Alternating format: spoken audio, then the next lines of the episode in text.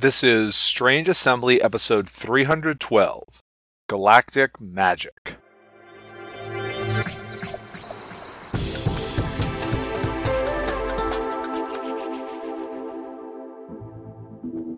I'm Chris Stevenson, and this is Strange Assembly, your tabletop gaming podcast. I'm going to be talking today about Galactic Magic, the supplement for the Starfinder role playing game. Now, if you looked at the title, you might be forgiven for thinking that Galactic Magic is just a big compendium of spells. And don't get me wrong, it's got over 100 new spells spread across about 35 pages, but it's way more than that. Like any Paizo product, right, it's going to have the expected brand new options for every single class that already exists in the game.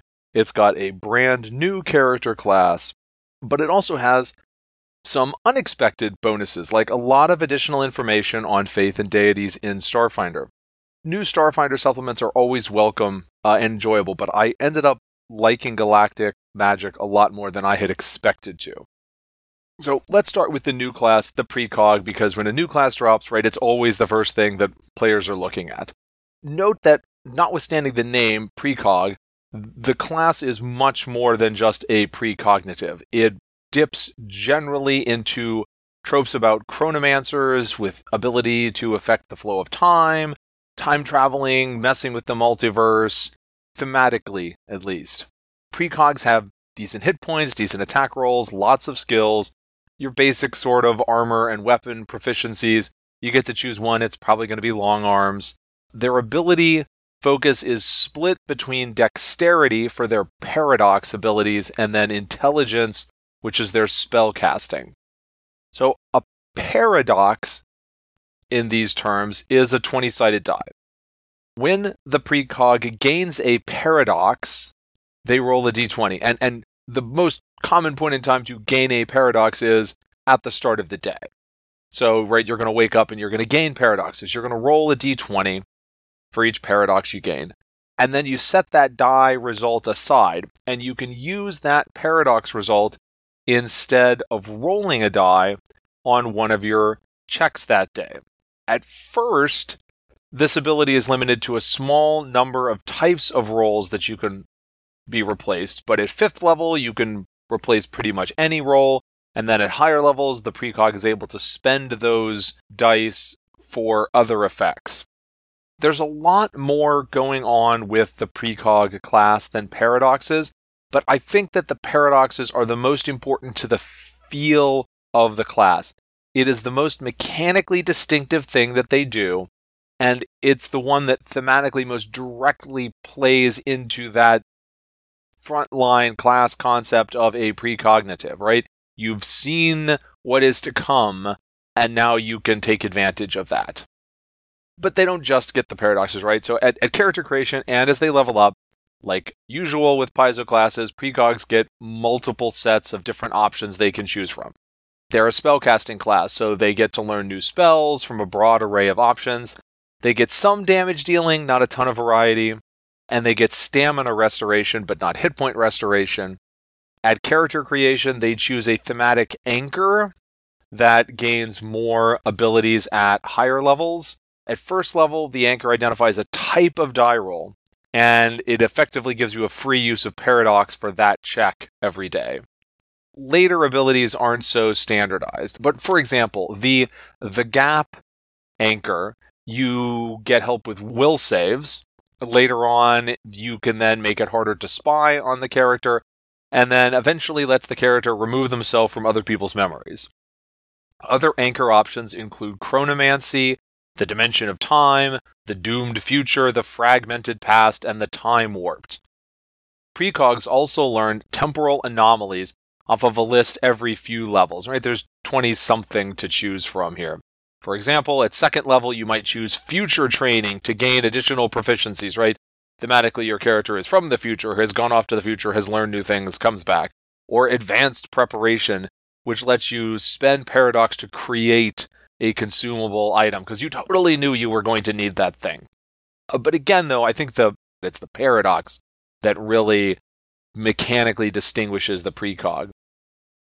options for other new classes. Like I mentioned, everybody gets new options, a couple pages worth per class.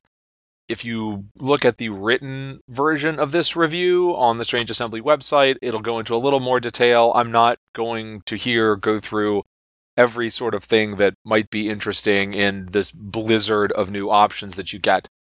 But broadly speaking, one of the things I think that distinguishes the character options that you're getting in Galactic Magic is that they lean very heavily on alternate class features, not just, you know, new items for whatever the list of options is that your class has. And some of those class features really significantly transform the class. The biohacker, for example, gets a leyline hacker alternate class feature, which just completely replaces the basic boosters and inhibitors that they usually get. And now they have the ability to create grenades that can impede movement at mid-blade cover, or right thematically uh, they're changing the environment by hacking the ley line, but they're grenades. The Solarian gets two significant ones like these. They get one alternate feature that lets them break entirely out of the cycling back and forth aspect and just be like this character is entirely focusing on photon mode or this character is entirely focusing on graviton mode. Or they can cough up hit points and cough up attack bonuses and that sort of thing to become a stellar sage, which gives them more skill points, more stellar revelations, and increased flexibility in using their revelations. The Witch Warper has an alternative class feature that kind of divorces them from the multiverse concept, and instead they get this infinity lash weapon. Almost everybody gets some kind of interesting stuff. Honestly, probably the soldier is the one that I found a bit disappointing. Both of their options are like its new fighting styles is their main thing. They have a spell brawler and an archer. Both of those options are about using archaic weaponry, right? The spell brawler conjures up an analog weapon the archer is literally about using bows. I, I want the spell brawler to feel more cool, but the spell part doesn't start kicking in until fifth level, and then it takes multiple resolve points to activate every time. So that that was really the one that I was kind of like, eh, on. In addition to those class specific options, any spellcaster can go old school by taking a school specialist archetype, focusing on right your old from back in Dungeons and Dragons wizard schools abjuration, conjuration, divination, enchantment, evocation, illusion, necromancy, transmutation. All of these schools are going to say, hey, you get an extra spell slot, you get extra spell known, used for casting stuff from the school. Each school also has its own special abilities. Good old evocation, for example, extends the range of its spells or the area of effect of the spells as its first school specific ability. I really like the option to do this. I could get if, if somebody thought, well, that's a little bit out of place in Starfinder. And yeah, Starfinder is not really lean on the school thing. Heck, even D&D doesn't really lean that much on the school specific things of magic since the wizard is now just one of a blizzard of different options. But I still really like the option to go with that old school sort of feel. Speaking of options, in addition to the pile of new spells, I found it really interesting some of the magical variants that they have. One I really liked is scaling zero level spells, which amps up cantrip damage at higher levels so the cantrips aren't just obsoleted by having a good gun. Right now, your spell casting focus class can spend more of its time like I'm actually casting a spell instead of I'm shooting you with a gun. It's not some enormous power up. It's just, hey, let's actually have a consistent magical damage source for these spell casting characters instead of the whole like, oh, well, I'm primarily a spellcaster, so what I need to do is go out and get proficiency and take a really good long arm, and that's what I use every round in combat. Another variant I'm less enamored of is is prepared spellcasting, which I know, I know. It kind of goes against my interest in the different schools because this is the classic wizard thing. And wizard should absolutely be all like that. But but I'm kind of done at this stage in my existence with keeping track of a spell book. I don't know why. It's just there's a reason why games have gone away from preparing specific spells and why games have gone away from having spell books. But even though I'm not super interested in it, I think that it's really great that there's the option to do this Vancian spellcaster thing. Again, even even if I don't want to do it, it's great to have this old school option around there. Galactic Magic also has rules for ritual magic and introduces enough rituals to make it take up technically more space than the rest of the variants put together in the book. They take a lot of time, but they don't require any innate spellcasting ability, and they require multiple participants. They let the party do things like long range communications or long range teleportation, long range surveillance, or even resurrections. And like I mentioned, yeah, there's there's about 35 pages of new spells, so there's kind of a something for everyone. Two thematic threads that run through these are sonic spells, there's quite a few of those, and then magical mitigation. So things that mess with other people's magic, and that up to and includes just a flat out, hey, here's a counter spell. But then the part of galactic magic that I was kind of surprised by and excited by was all this information on faiths and deities. So, faith and divinity has been an integral part of fantasy role playing from the beginning. I like deities, I like faiths in these fantasy games because they are a good, quick, like very thematic way to distinguish a character and to say to say something meaningful about them and what matters to them and what motivates them. But that usually isn't an element of science fiction, right? Fantasy, gods and divinities and all that stuff. Science fiction usually not. But Starfinder, right, is science fantasy. It has many of the same deities that have always been around in Pathfinder. And they're officially part of the world, but Eh, they tend to play a much more background role here when they show up. I mean, some of those are important background roles, right? Triune enables drift travel, Abadar sells you all this stuff, that sort of thing. Even mystics, the closest class in theme to a cleric in Starfinder, are often played without any particular religious connection. I mean, obviously, connection is a mechanical feature, but that doesn't necessarily have anything to do with a, a religious or divine connection and there's no such thing as divine versus arcane magic in Starfinder. So I was happy to see a whole section of galactic magic devoted to deities and faiths and their role in the world. So Galactic Magic presents some broader thoughts on the role of faith and faith based organizations and a specific discussion about characters of faith, how faith might motivate a character, how it might shape their backstory, and how it might generate conflict in an ongoing story it also presents more content on particular deities, right? You get another page of material in each of the, the deities that are introduced in the Starfinder core book. You get a half page on each of another set of new to Starfinder deities. I mean, many of these are long-standing Pathfinder deities. And then you get shorter write ups of some ancestral deities, the mythos gods, uh, the eldest, right? And outsider deities. So my poor Calistria is reduced to a quarter page here, but hey, at least she gets a mention. The deities with full page write ups get illustrations, which is fantastic. The other ones don't, which is a shame. I mean, there's a, a handful of illustrations interspersed throughout there, but I really like when you get that illustration for each of the deities, kind of like you would hope to get an illustration for every entry in a in a bestiary. But beggars can't be choosers, I guess. In addition to the longer write up, the core 20 deities also get an optional mechanical effect to replace your theme knowledge with the deity's theme knowledge. These longer write ups also include things like favored weapons, but that only has a mechanical effect if you take a specific feat that makes it has a mechanical effect, and everything else remains background information. The textual elements of these longer write ups focus on worshippers, sacred sites, and resources. There's a lot crammed into this space from how Abadar Corp convenience stores function as shrines, and how the Pharasman stance on the undead causes conflicts with the inclusion of Eox in the Pact worlds. Shorter write ups are handed out to Pathfinder mainstays like Asmodeus, Cayden Cailean, and Lamashtu.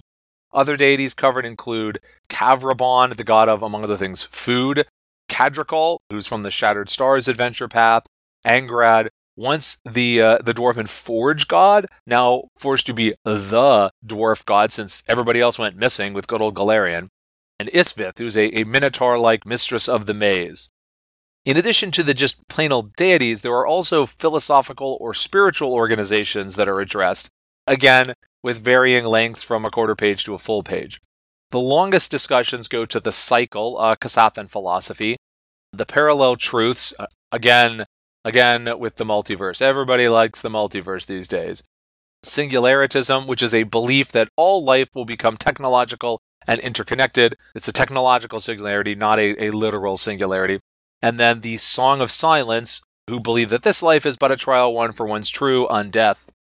Players will also find Pathfinder holdovers like the Green Faith and the Prophecies of Kalistrade, as well as the Obsessive Gap Recollective, which I believe some actual players may be members of.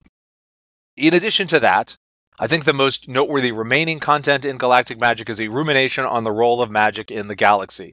How, if at all, does the practice of magic spread and change? Is magic a universal force like the familiar ones from the standard model of physics, right? You know, electromagnetism, gravity, the nuclear forces? And if it is, what does a grand unified theory look like if you try to incorporate magic? Thematically, what's the significance of how technology can accomplish things that seem impossible with magic, like entering the drift? Who needs a wand when you have a blaster rifle? Why do people bother learning magic anyway? In a galaxy where magic can be heavily regulated or even forbidden in some locations, what organizations are out there to support magic users? And because no one can just get along, Galactic Magic talks about what magical factions are out there to both simultaneously advance the cause of magic users and squabble with each other. Finally, you can't have a Starfinder book without any new gear, and Galactic Magic does not buck that trend. Unsurprisingly, it's all magic, 18 pages of hybrid items, magic items, fusions, artifacts. A couple that I liked were the, the Diadem of Desna, you know, because she's probably my favorite Pathfinder slash Starfinder deity, which bursts forth a wave of starlight and butterfly wings when you're subject to an attack of opportunity, which gives you concealment. I was also amused by the hood ornament of hovering, which turns your normal car into a hover car. So, overall, there's a lot to like about Galactic Magic. The new base class is going to get the spotlight, and I think players will enjoy getting to figure out the right moment to use the Precog's Paradox dice.